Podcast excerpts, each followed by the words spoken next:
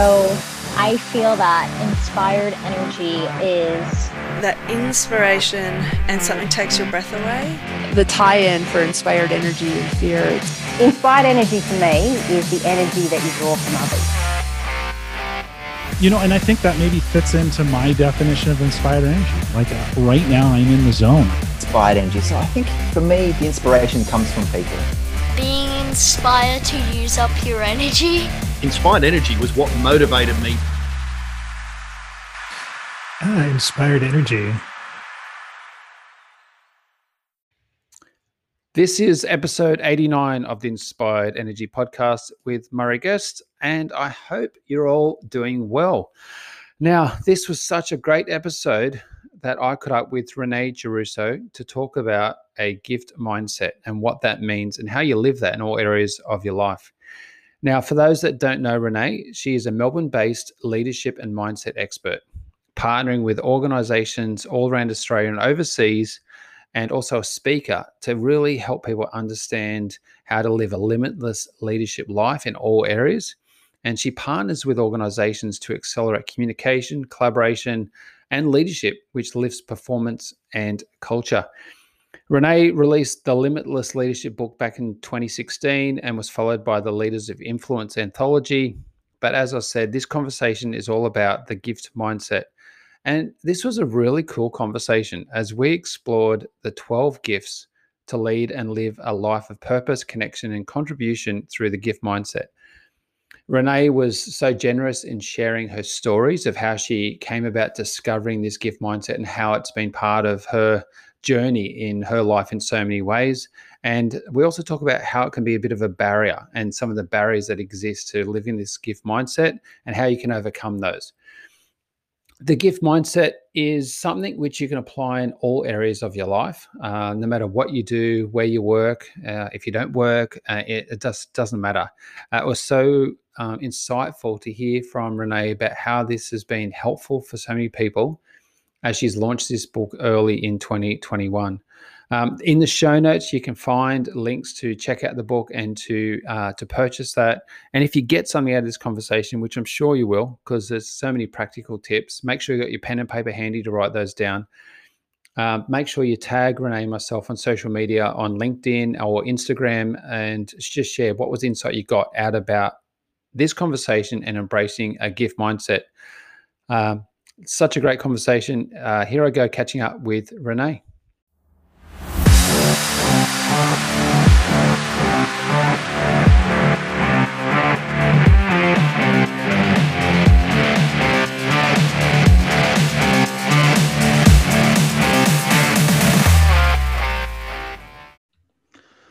Renee, I've been looking forward to us catching up for some time. We are just chatting before I hit record, and um, you've got a lot of energy, I notice.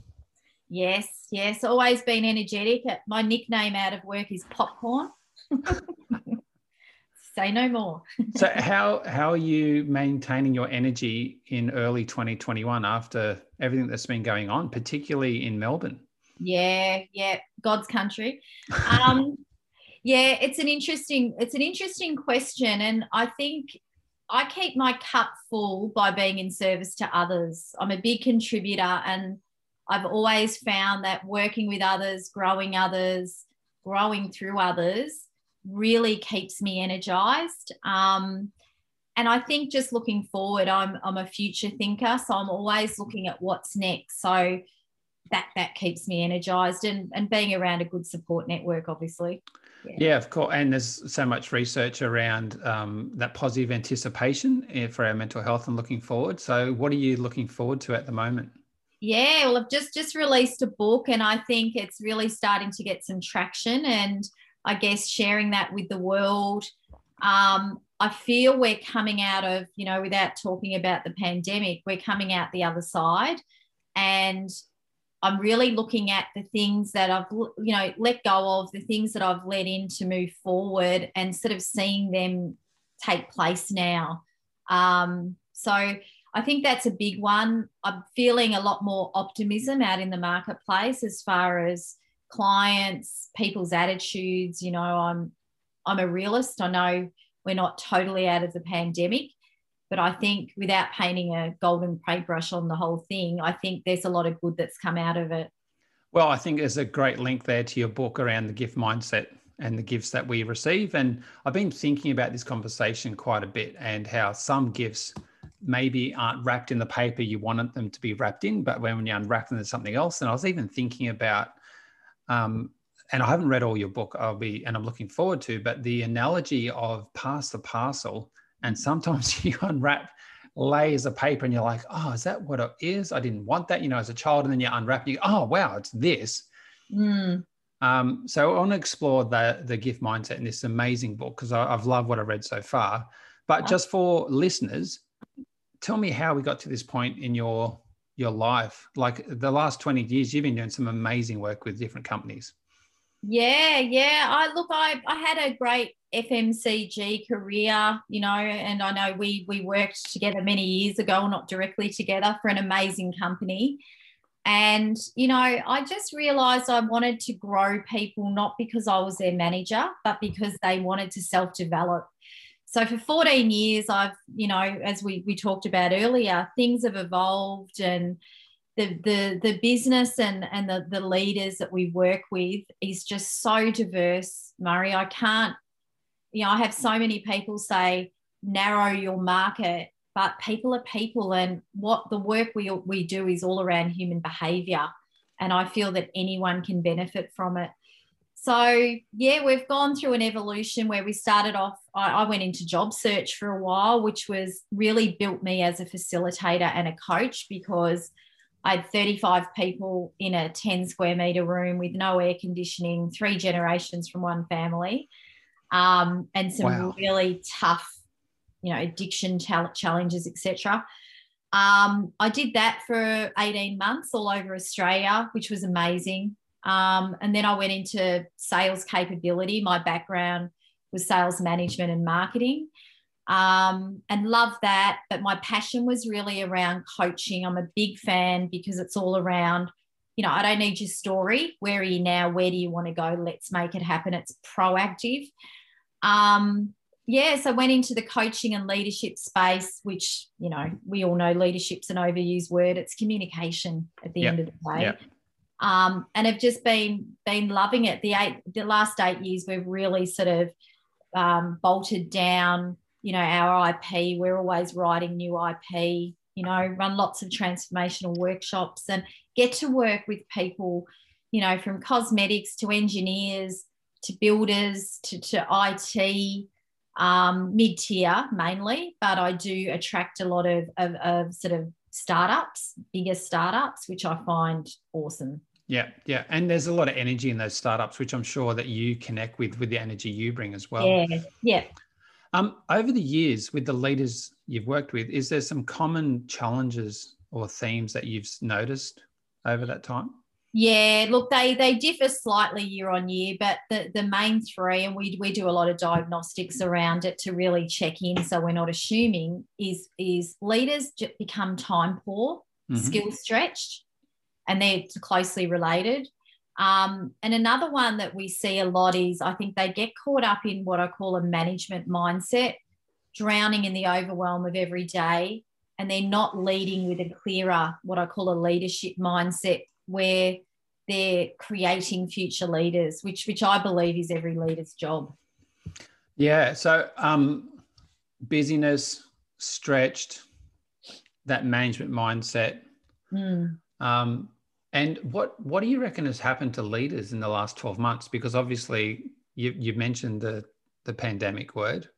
Um, and we are still, you know, it's at different stages in the in the world where we are right now with that. But I, have definitely noticed with my clients some of the renewed perspective, which I think has helped some of those challenges in the, in the last 12 months. What have you noticed?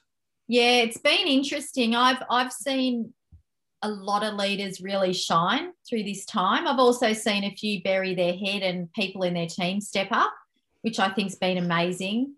Um, perspective is spot on. I think people have taken the opportunity, I think, to step back and go, is this for me in a good way or yep. isn't it? And do I need to step up and what do I need to do?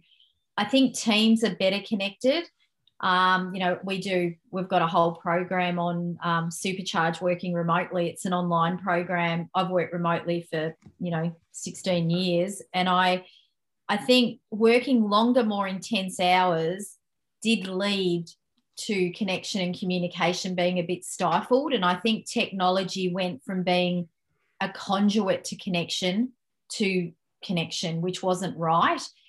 But I've noticed in the last four or five months, people are picking up the phone, they're doing walk and talks.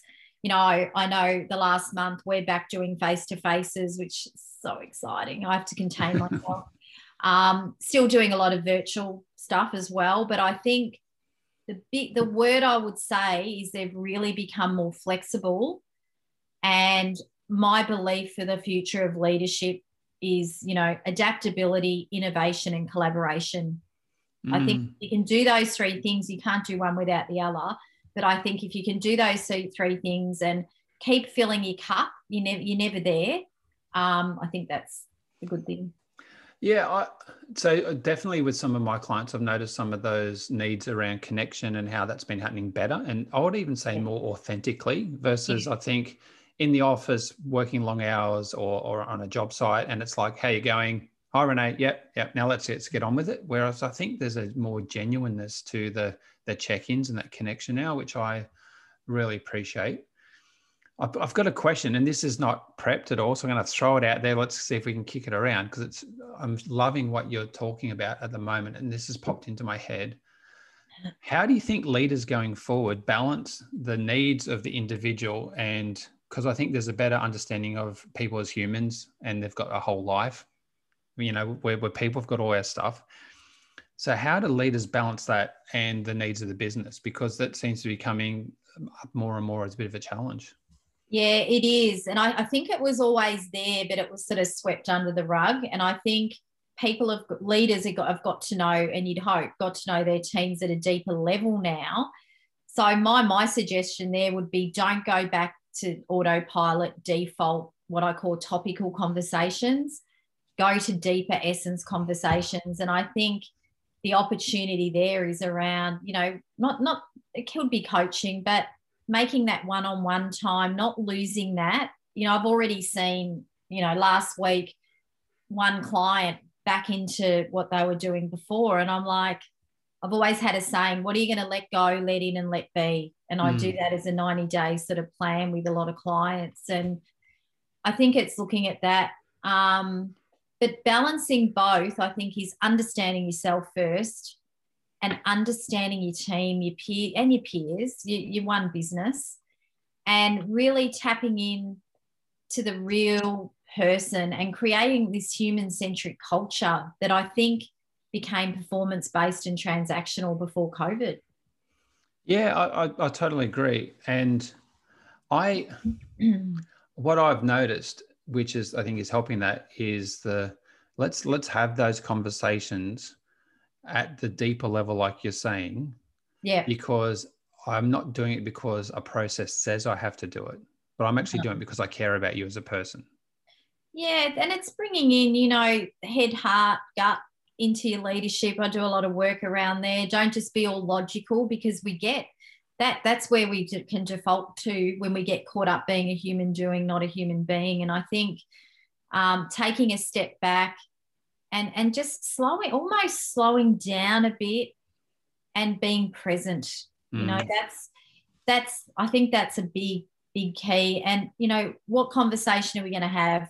And be open and free. You don't have to be too intentional and planned. And obviously last year face-to-face workshops took a bit of a a pause let's just say a pause or a dip. Mine mine did I, and you yeah. were saying earlier it did um, back to face-to-face um, the other thing i've noticed is i reckon people now have a greater appreciation for those face-to-face interactions after what it's been mm-hmm. like yeah, definitely. And I think it's um I think look, we both know virtual's here to stay and it's not a bad thing, but it shouldn't be the, you know, shouldn't be the all. I think it should be the the end. Um yeah, I think the connection people are craving it. Mm. You know, those water cooler chats, the interaction in a room. I, I know, Murray, you're high energy as well.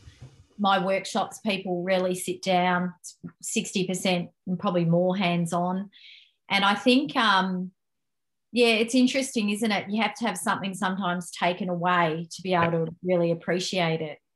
Yeah, yeah and uh, what I've been doing uh, to kick off 2021 is some, uh, I would say, hybrid type programs. So yeah. there's a mix of the face to face and the online. And um, I, would even say that the the lesson out of the crisis for me last year has been a bit of that how I can create that to have more of that transformation that you talk about and that you're passionate about. So it's you know I've always been very passionate about it not being a tick in the box, but I think now there's more appetite for how we can do that even better. I think people are looking for that. There, there's, you know, with the the market's been virtually, you know, you've got L and D people that may may not be trainers or facilitators running things, and I think, yeah, I call them sugar hits.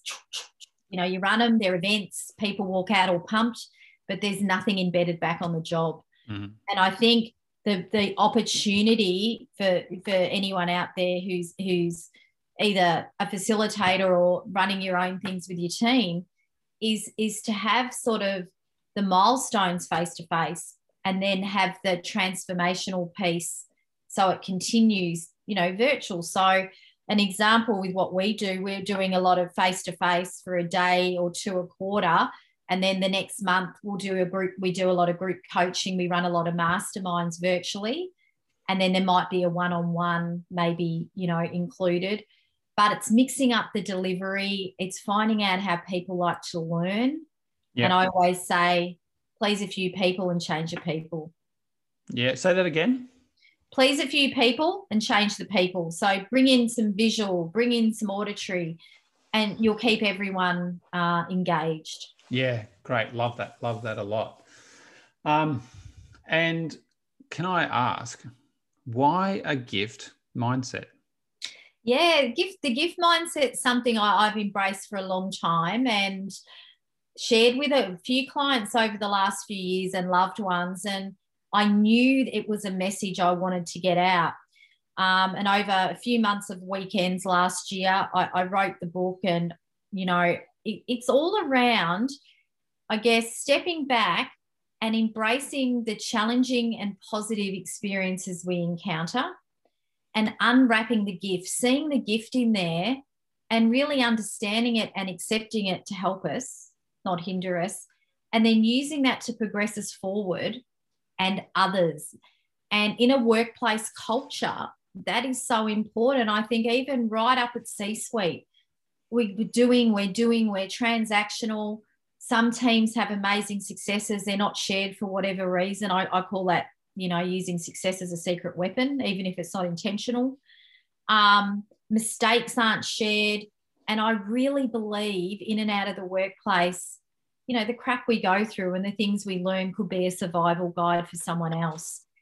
Um, so the book's all about how to adopt it, the gift mindset, what gets in the way, which I'd love to talk about.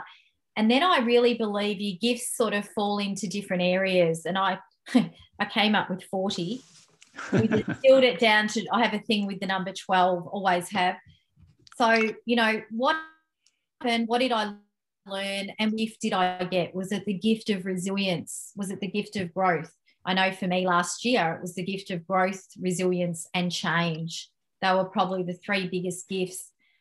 Um, and then in each chapter, Murray, we, we deep dive into the six keys um, to deepen and develop that gift. So in a workplace setting, you can do this, share it with your team. In and out of work, you can use it. Yeah, love it. I've yeah. got to ask first, how did you get from 40 down to 12? Oh, it was hard. You know, it was probably 60 actually. it was hard. And then at the 11th hour, one of the gifts I had in there, I was like, it's just not sitting with me. And I found it hard to write about, which to me, you're not in flow. Yeah. I put in the gift of forgiveness because that's something that is not talked about in the workplace? Uh, I, can I just say I love that because I've done a lot of work with teams over the years about how we're moving forward, how we're building as a team, become more of a mm. high performance team, you know, through different stages of that team development. And quite often it's about okay moving forward in our behaviors and ways of working but there's still stuff from the interactions in the past that people are hanging on to that we need to forgive that's right and i forgiveness to me in and out of work or in a team it's it's for me it's going from pain to peace Yeah. so that's the whole model i've built around it and really thinking about what is the conversation i need to have and I think what people don't get, and we're probably both guilty of this at some point, is when you forgive, you're not condoning or accepting, Mm. using whatever it is to move forward. And what happens in the workplace a lot, and you know, I had an experience years ago where I went through a similar thing, was you start to blame yourself if something goes wrong if you don't um what's the word if you don't settle that forgiveness and come to peace with it I guess, yeah, I'm all- thinking about how you resolve that with yourself. Solve. Yeah, Yeah. you start awfulizing it. It's one of my made up words, but you think about it to the point you think it's your fault. And and to me, that's a compelling enough reason to get out of your head, attention out, and and and work through it. And you may not, you may not end up best friends or best colleagues, but you can look at it from a professional front. If this was my business, would I make this relationship work? Which you know we both know you would. yeah, well, I'm thinking also too about the the help and hinder that you mentioned before, and Mm. without going through that process of forgiveness and resolving that with yourself, how and you've still got to work with a person or a department or Yep. even those frames you've developed about a certain level in an organization doesn't matter. You know, how much is that still hindering you for having a productive and and rewarding time at work? That's and being happy. You know, we Yeah. spend 90,000 hours at work on an average. I reckon it's a lot more. And I always just think you've got to, you mentioned it earlier, you've got to bring your whole self to work. yeah You've got to bring your whole self home. Or else you just, I say, you know, you, you're leaving your energy in the lost property box, right? Mm. in one or both. So you've really, really got to tap into it. And I think, you know, yeah, so we came up with that, but it was it was quite hard to distill them down. Um, maybe there'll be another book, but for now we've got, yeah, the gift of empathy, connection, gratitude, which is really important in workplace culture. Um, growth change there's quite and re-energizing which is one of my favorite gifts the gift Well- of re-energizing Oh, I like that a lot too. So, want to explore a couple of those and definitely the barriers. What is also Yeah. popping to my head is, um, and for those people that are listening that haven't written a book and you're wondering about writing your own book, did you sit there on a Friday night watching a movie and it's like bang pops in your head lightning bolt or were you driving along and it pops into your head? Like how did the inspiration for the book come about? Good good question. I i started blogging about a few of the concepts that i came up with and i'm a bit of an owl so sort of up writing ideas at two in the morning. And i collated those together and then i did a bit of a framework. Um, and look i i can write i can get in flow quite quickly but there were a few weekends you know apart from trying to save my business and get this book done there were some sundays i must say it was like midday and I was just uh, uh, you just go blank and it was it was tiredness. Yep. So the gift of re-energizing for me is cooking. I'm a massive cook, hate recipes, hate process in cooking. Um, but I would stop, go for a walk, go down to the local market, grab some food, come back and cook. And I even put two recipes in my book but um, that lights me up. So I think when you're writing, and anyone out there that's thinking of writing a book, you've got to get some structure, and there is so many resources you can tap into. But the big thing for me is what is the intention of the book? For me, this isn't a book. This is a, a message and a movement. It's, Yeah. it's so much bigger for me. Like I feel it. I actually feel it um, when I talk about it. But what's the intention? You don't want to just do it as a tick and flick what's the intention and then the biggest tip i can give is build a book writing habit Mhm. so my first book i wrote two nights a week and half a saturday over four to six months this book i got done you know was a lot of hours on weekends in covid we're in lockdown But in saying that, I'd done probably 15 interviews at night six months prior that I transcribed into the book. So know the intention, lock it in your diary, jealously protect that time, um, and take it lightly. You know, you want to enjoy the process. Yep. The book's actually quite the easy bit. The next bit is getting it out there and all the what goes with it. I guess the bit that I'm taking out of that too is find a process that works for you. Yeah. Because everyone's going to have slightly different processes. Don't try and do Yeah. it the way that you did it or someone else, but what works for you to get you in that flow and that creative space Yeah. that then you can stick to. That that's right. It's got to work for you. I, I found getting I'm big picture. So I actually was looking at the cover design before I'd even written the book.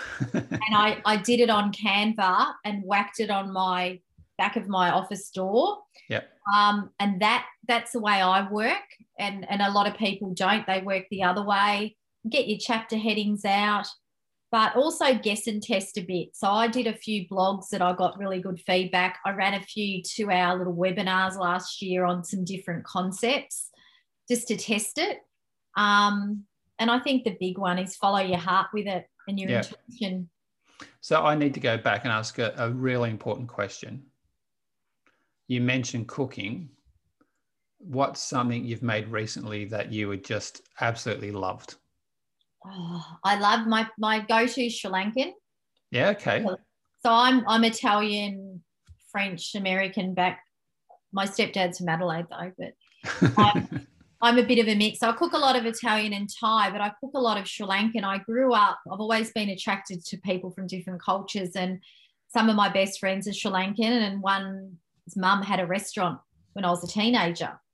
So I learned just by taste and feel what to cook. So my go-to, which is actually in the book, it was hard to decide, but is my Sri Lankan fish curry. Oh, I've got it. So is that more of a, a, a like a yellow type base, like the yellow Yeah. tray type? Yeah. Yellow, it's got tamarind. Um, I don't have a pantry. My friends say I have a spice cupboard. Um, I just love mixing cooking from taste. I don't cook sweets. I've, I've never been a sweet tooth, which is quite funny because I used to work at Mars.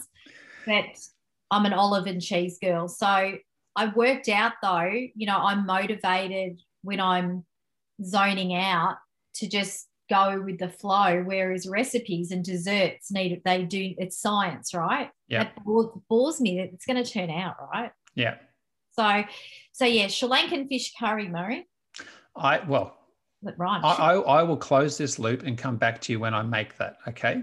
yes, yeah, yeah. Well, that the- sounds exciting. Um, you actually also highlight, and I was talking, working with a team recently, and the leader and I were, I guess, in a way, creating a space for some conversations about working from home and how they're still doing that at the moment. yeah, And this mindset shift that is, I think, so important, where the challenge for some people on the team was I'm working at home, so I just sit at my desk for eight hours, never get up. And then it's creating this this mental health challenge with of I'm just sitting here by myself looking at a screen. And what was great is we started to explore, well, what can you do to break up your day? You know, do you get up and pull some weeds out of the garden mm-hmm. and chat to a, a, a peer or a colleague? Do you cook something in the middle of the day? Because tapping into those little things that help you re-energize, yeah, that light you up. light Yeah. you up. Yeah.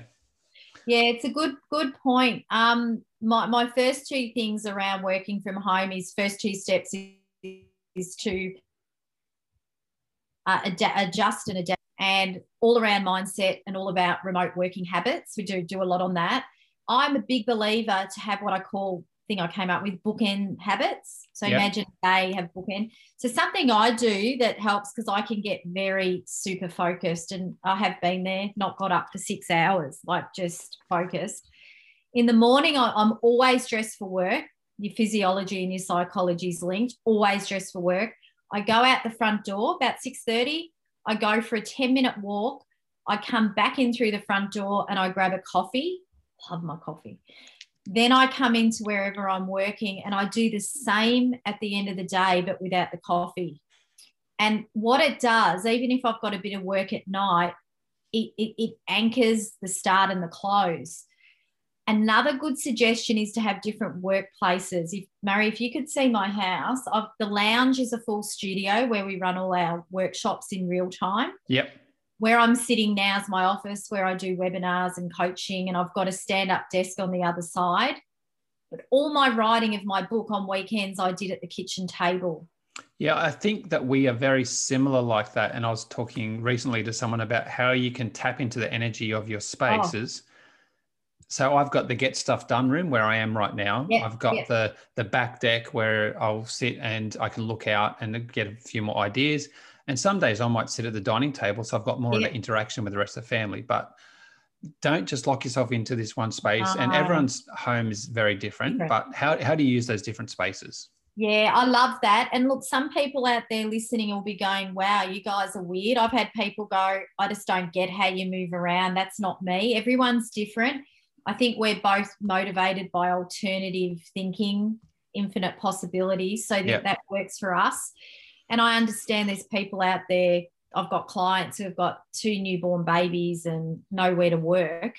But I think it's just moving around, creating the space that works for you. A big suggestion I've got is if you don't need to share a screen, don't have a Zoom. So I will tend to do my callbacks to clients at about 5:36 and go for a walk. Yeah. Um, mix it up um, and create some create some really cool remote working habits, you know, because the way you worked in an office and we're in a hybrid environment now, you really need to be consciously reviewing and renewing your working habits to work for you as things change. Yeah, and everyone's situation is different and everyone's preferences are different and their needs. Yeah. And I think it links back to that point we made earlier as leaders. Leaders play a role in understanding that and supporting their teams to work that out so that, yeah, they're delivering what they need mm. and considering them as a whole human at the same time. That's right. That's right. And I think, like we said, a lot of people are getting closer. We've, long story, we've ended up with a stray cat during COVID, never had a cat. Turns out he's our neighbour's cat. They don't want him. And he'd jump up on some Zooms when I'm doing a keynote, you know, and people just laughed. I mean, imagine that back two years ago. Yeah. I, and it, that, there's yeah. a realness, isn't there? That that that I love. I love that authenticity and yeah. that realness that that has happened. That, that's that's right. But I think the the main thing is just be open to to constantly reviewing. Another really quick one, Murray, which a lot of clients have loved and adopted, is I'm in. A, we're in a town. My hubby's a builder, so we're we sort of move a bit, but we're in a townhouse, so not massive. But what I do when I know I need to clear my head is I go and open every window in the house, and then come back and close every window. So that takes 15 minutes and it's supposed to increase the oxygen in your house by 200%. You're getting exercise and you're bending and you're moving. So it's just whatever little thing, you know, works for you. I love that. I haven't heard that one. I've had lots of little tips, but thank you for that one. I really, I have there's, some there's, a, there's so many little things there. I like that one. Some people might think, oh, that's a bit strange, but I like that one. I like that a lot. Just try, all I ask, I had some people say the same thing. They were like, oh, what if I'm in a one bedroom apartment? I'm like, well, you just do it 20 times. But just give it a go. But yeah. it does make you, it, it's interesting. It gets you to move and it's just mentally getting you out of being in the same space, the same four walls. It's funny. It's these little things. I'm uh, so I'm a big fan of Mindvalley and I've listened to and been to a number of their events over the years. And something I heard from them, and which I was doing for a while, but you just reminded me of it. It's just, I don't know how, but I've just got formed this link up. And that is have a kettlebell in the house, or they had a kettlebell in the office. Mm. And so as you go between meetings, you pick it up and carry it. Yep. And it's like, here's this little bit of exercise you're getting as you're moving around. And it's just, it's just, you know, getting the blood flowing and moving around. I'm be mindful. We're not saying that. a 30 kilogram kettlebell. It might be a, a, five or a six. It doesn't matter. Or but a again, zero for me. but it's it's the fact that you it's the whole mind body. I something something I did, and I I remember my sister last year was um, at my house for the day, and I had I had six sessions back to back, and I think she thought I was crazy, but I only had ten. You know, you've always got a where you can make the time to be present, get back in the zone. but I'd actually go out the front door, go up the street, come back and do 10 star jumps and come back in. Yep. Yep. It's whatever works for you. I know some people that may be a bit more introverted, they might go and read for five minutes. Everyone's different, but I think whatever works for you, but make the time to step back and go, what habits are working for me? What ones do I need to rewrite? What's the trigger for that? What's my response to that? And what's the reward I'm going to get? Yeah, and I like the the message here about it's not about doing more, doing more, doing more.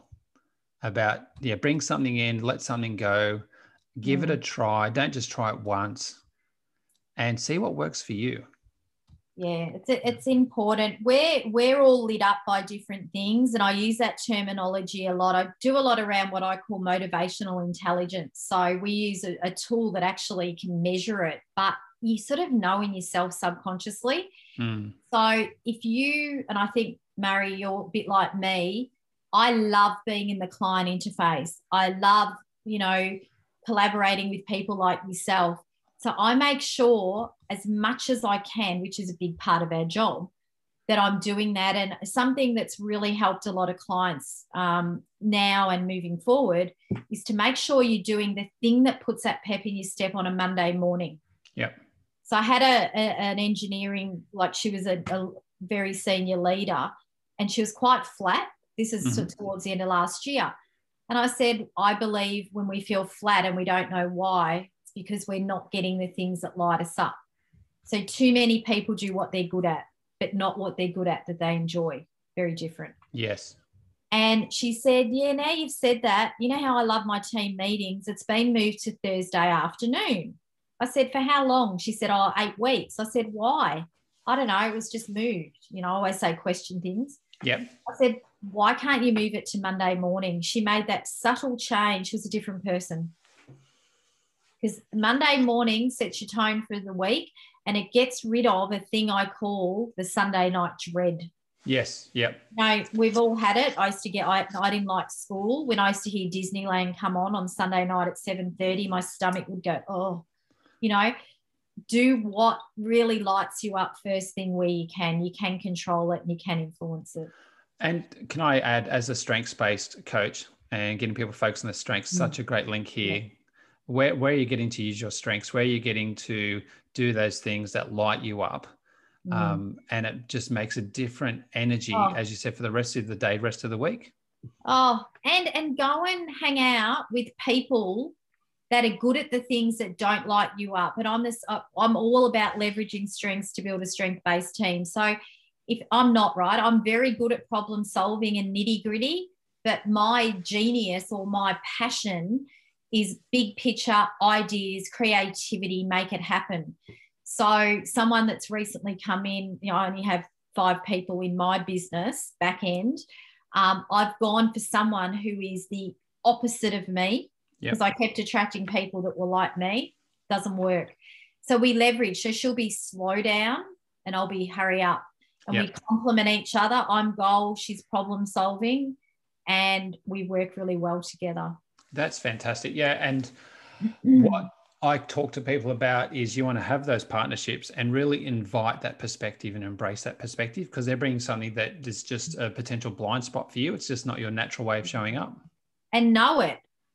I say know it and grow it. If you're a leader listening to this, I believe you should know what what are the hot spots of each person in your team and don't overcomplicate it. Obviously, we you know, we both use different tools that can look at it. Are they goal oriented or are they a problem solver? Everyone's good at both, but they'll have a preference. You know, what's the prawn, what's the jellyfish, right? Yep. and get people in project teams to really, really mix up the way they work. So, you know, some people are concept thinkers, some want to organize, some want to just get things done. So, a project team, ideally, you'd have people in each of those areas. But what I see, I get people in their project teams that are already sort of happening. We get three concept people together. So, nothing actually ever gets done Yep. we get three structural people together they've never looked at why they're doing what they're doing or we get three doers chopping the flower high implementation but no direction Mm. So I think you got to focus on what you what you could be better at. I get that, but I, I'm a I always led teams, and I always work with teams around. Don't get all demotivated and do the stuff you don't like. Do what lights you up, and know who who who's you know lit up by something maybe you're not. Yeah, great. come. Spot on, spot on. I want to go back to your book. Um, I'm loving what I'm seeing on social media, the the conversations you're having, the the way it's being embraced. Um, what feedback are you getting already? What's some of the impact you know the book's making? Yeah, so it's only been out as we talk. Well, it's only been in bookshops for three days, but you know we've had we've sort of had it out and about the last three weeks. I think the biggest bit of or the most common bit of feedback has been around the vulnerability in the book and the fact that people from all the walks of life and including myself have really shared really really shared some deep and raw stuff that you know we know vulnerability is a new black. We know we have to be open and honest to be vulnerable and courageous and all that sort of stuff. But that's been the main thing. And i think the fact that anybody can tap into the gift mindset. So i've had some clients teenagers read the book and reach out and say this is awesome. This is what i needed. Ceos to to mums and dads. So in that way i feel yeah really blessed to be able to have a message that can be can benefit so broadly So it's great that it's having such an impact. And as you've said a number of times, it's not just for a work environment. It can No. be for anyone at any age and any part of their life, which I absolutely love. When you were writing it, did you picture someone that you're writing it for? Yeah, that's a that's a great question. I pictured a few people. And it wasn't until I got into sort of the third chapter, I was like, this isn't just about work. Mm, This is bigger. Um, and the other thing that I noticed too was when I initially came up with the concept, it was all around embracing challenges and adversity. And I'm happy to share this. A client I worked with many years ago um, did some great work with him and his team. And when we sort of finished up, so to speak, I said to him, Are you happy to let me go into the other teams? And he said, No, you're my secret weapon. And I remember walking out going, you know, if I'd been in my 20s, I probably would have been flattered, but I was shocked. yeah. I went back and I said, How you're one team. Why don't you want to share the success of your team and replicate success across the business?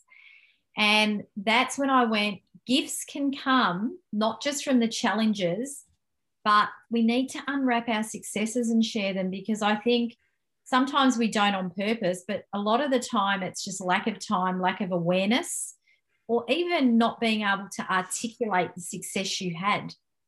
And that's when I went, the gift mindset really is about challenging people and situations and positive people and situations, hence pass the parcel. Yeah. Yeah. Great. Can I ask, where did that one end up? Um, I ended up doing some work in some of the other teams. Yeah. Yeah, yeah, down the track. And but I do remember back to your question earlier, I wrote Don't use success as a secret weapon. And I went and wrote a blog about it, Yep. obviously all confidentially. And then it's funny how things come up and as we get more mature, as I'd like to say, um, I'm nearly hitting nearly hitting 50. I, I I think we get more war stories and we get more experience. And for everyone listening, I think it's important to know, you know, everything you've been through has helped you to become who you are, but you are continually becoming who you are. Yeah, and taking that time out to reflect on some of those tough gifts and um, Yeah. those gifts that at the time, how could this possibly be a gift in my life? I don't even see that. no. It's a it's a a, a lump of coal in the in the stocking, perhaps that's how we're seeing it. But actually, there's something out of that that on reflection, how it helped you get to where you are right now. Yeah, I think spot on. Gifts gifts can be hidden. We might look back now, and this is the work I'm doing with a with a with a few teams at the moment. Is what not just last year, but what gifts, what things have happened even as as children that we can bring in to move forward. Um, gifts can be unwrapping in front of in front of us now, which, as we all know, can be hard to see what the gift is. Yeah. But the three step approach is really around, you, you know, you said it, awareness, making self reflective time, you know, really ramping up your emotional intelligence, taking a step back, and then accepting to help, not hinder you, and really having some, you know, self compassion and understanding that accepting something good or bad doesn't mean you have to love it, but accepting it helps you to use it. And action is making sure you bring those lessons into your life. And in the workplace, be, be creating a culture where people are sharing. And we, we've written a whole program around the book called um, The Gift Mindset Culture. Yeah which explores the 12 gifts and how to adopt. And every single workshop, we use the, the gift model, GIFT, um, which is really just grow. How's it help you grow? And some questions. Um, how you're going to integrate it into your life. And then the F is how are you going to facilitate this to help others? And, and T is how will this transform the business? So, two steps are about you yeah. You've got to understand you and the gift first. And the last two steps is about living your legacy by sharing. Oh, I love that. Now, this might be tapping into some of the barriers, but I something I'm thinking about is how someone talks about this to other people. Yeah. And um, what I can think about is in the past where someone goes and does a program or they they go to a seminar or a conference and sometimes people think oh that person's been brainwashed. They've come back and they're all revved up about whatever it is. And like you said the sugar drops then it drops away and they're back to normal. So i think how someone talks about this gift mindset in a way that others can embrace is that something that you're you're conscious of or you're uh, you've noticed is really important yeah it is and i think like anything murray people talk about it in the frame that they see it mm. but for me it's i've had a few people actually say well i've always had that mindset but now it's got a name i can visualize it and that was something i found exciting about bringing in the little you know past the parcel the bomboniere. Five key. to everyone listening. So Bomboniere, the French and the Italian fight over who came up with it. But at a wedding, a French or Italian wedding, you get five sugared almonds. Really yucky, actually. Yeah, but, so I, am learning more about your cooking here. Thank you. so now, now those weddings they do gifts, right? They do perfume bottles or whatever. But traditionally, you get five almonds, and health, wealth, fertility, success, and growth or something. So what I've done at the end of each chapter is put in your bomboniere, so your five key takeaways but I think you know I've, I've had I've had I've asked people to explain the gift mindset back to me, and I've had from a 16 year old to a CEO sort of say, well, it's a mindset I think we all have, but now we're consciously aware of it. And I think once we can visualize something and see it and feel it, I think it makes it easier to tap into and not overcomplicate it. Yeah. Um, what are some other barriers that people need to watch out for that could get in their way of adopting the gift mindset? Yeah, there, there's a few. The key ones, the first one is don't suppress it, express it. Mm-hmm. So I think we go from a place of suppression um, where we just put things on the back burner because we don't want to deal with them or we don't see them as important. So the first one I think is comes back to, you know, self-reflection, being aware, journaling, whatever works for you. But just slow down. We we all need to, me included. I you know I'm as guilty as charged, but I think it can help you really um, go deeper with things. So suppression's a big one. So add do this in a way that you in the workplace, especially if you're a leader, this is something you can really bring in. So I've got companies doing Win Wednesdays, Value Fridays, um, Motivation Mondays, and I've done that for seven years. So bringing in wins, failure Fridays is bringing in what didn't work, but what did I learn? Yeah, great. Um, and it's a great way for those people in your team that just shivel up when they have to, you know, publicly get feedback to say well, it's not about you, it's about sharing best practice and being in service to your team. And that's a great way to get people to open up. Um, Yeah.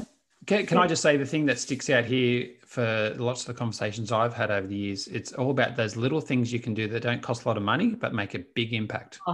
To- totally, I, I agree, and that's right. I think people sometimes even celebrating success, Murray. You know, I've had people go, "We've had the highest engagement score in six months at the conference. We'll do this," and I'm like, "Wouldn't you just do something where you all share what helped towards that success?" Yeah. I agree. The other, I suppose, there's, there's seven barriers. The, the other two that I'd probably give you, the biggest one I think is judgment from others. Mhm. Um, and a few people that read the book pre manuscript, uh, pre publication, this really stood out for them. So, judgment from others is what will people think of me sharing that I failed? Why would I share that success? They might copy me. You know, there's ego in there. There's a lot of different reasons, but well, what if what if I share that my team did it this way and it didn't work out. Other teams might make mistakes, but I think we need to embrace and foster a risk culture because to me, the only way you learn is from mistakes. But if you're sharing it, I believe there'll be less. And there's a statistic that's come out that anal- analysts are showing that companies in the Fortune 500 combined are losing $51 billion from employees not sharing ideas and lessons. Yeah. Wow. Wow. Now that's it's a pretty pretty mind-blowing stat. And I think the more we do it, and you know, Toyota, you know, they came up with the whole Kaizen program, Mhm. sharing ideas, getting ideas from each other in the business, sharing lessons. Why wouldn't you? Yeah, hundred percent, hundred percent. And I think that letting go or being able to um, create a culture where we don't fear the judgment, where people feel safe to be Yeah. real, and um, and even resetting cultures where in the past people maybe didn't feel safe to do that, and Yeah. now recreating that culture where they can and share those lessons. I think there's there's lots of terrible things that can happen in cultures, but I think one of those is when we didn't learn from those lessons and something happens where it was just such a great opportunity to learn from something that happened and we haven't implemented that. Yeah, that's right. And our, look, our whole our whole model, master model in for business culture is really going from having something ta- wrapped tightly under the Christmas tree to being untied, opened, and shared, and really going from inertia to being what I call limitless, which means evolving, learning, unlearning, relearning, and and never resting on your laurels as a, as a leader, as a culture, as a business, to always be progressing forward. So this has been such an awesome, wonderful conversation. If someone wants to pick up a copy of the gift mindset, and I'm sure many people do, where's the best place to get it? Yeah, so it's available if you go to giftmindset.com. Um, you can jump on there and you can get it off Amazon, Booktopia, or like um, an Amazon US UK. Available in good bookstores nationally in Australia at the moment. And also, we're doing signed copies um, that you can order directly and they come beautifully wrapped for conferences, etc. But I just want to say on that website, it's got its own website, Gift Mindset. I've put together a downloadable infographic poster on each chapter's uh, insights. And it's all free. You can download. And I've got 20 10 minute video interviews of people around their gifts called the Gift Space. So there's there's lots of different things you can jump on there and download for free. Oh, that's fantastic. I'll definitely make sure they're linked up in the show notes because Yep. I'll be downloading that poster this afternoon. That's for sure as well. I love that. Um, um, where's the best place online to connect with you? If not at thegiftmindset.com, where's your best channel to jump on and follow the awesome work you're doing? Probably just reneegiarrusso.com and you can jump in there and have a look at all our podcasts, our media, other we've got lots of lots and lots of resources on there and obviously links to all our programs. Um, and then we've got a Vimeo channel on there as well. Yeah, Yeah. fantastic. Thank you. Thanks, So. Renee, I've loved, loved, loved the conversation. Mm-hmm. I appreciate your generosity and your openness to share what it means to have a gift mindset. And um, I really um, have felt more energized out of this conversation because I think you tapped in something which I think it was one of the CEOs or the 16 year old you mentioned describing it. It's like we sort of know it deep down, but we sort of keep repressing it. But Yeah. let's bring that out and embrace it and um, embrace those gifts in all areas of our life. So I'm feeling I'm doing that right now just from this conversation. Thank you so much. No, thank you. Really appreciated being being on here and having this conversation. I, I think I think we could talk all day, and I yeah really appreciate it. Thank you. I'm sure we'll talk again. And before you go, I need to know your definition of inspired energy. Yeah, well, it goes back to what we were saying. I think inspired energy is real energy, it's raw energy. And I think it comes from being aligned with your values and your purpose. And I'm going to say it again doing what lights you up. If you're on track with that, how can you help but not be energetic? Such a beautiful link back to our early conversation. And I totally agree with you. Um, I'm wishing you all the absolute success with the book. Um, I'm loving all the great interviews you're getting to do and get the message out about the power of a gift mindset. Thanks again for your time, your energy, and inspiration Pleasure. today. And um, look forward to chatting again. Thanks. Thanks, Murray. Thanks, Renee.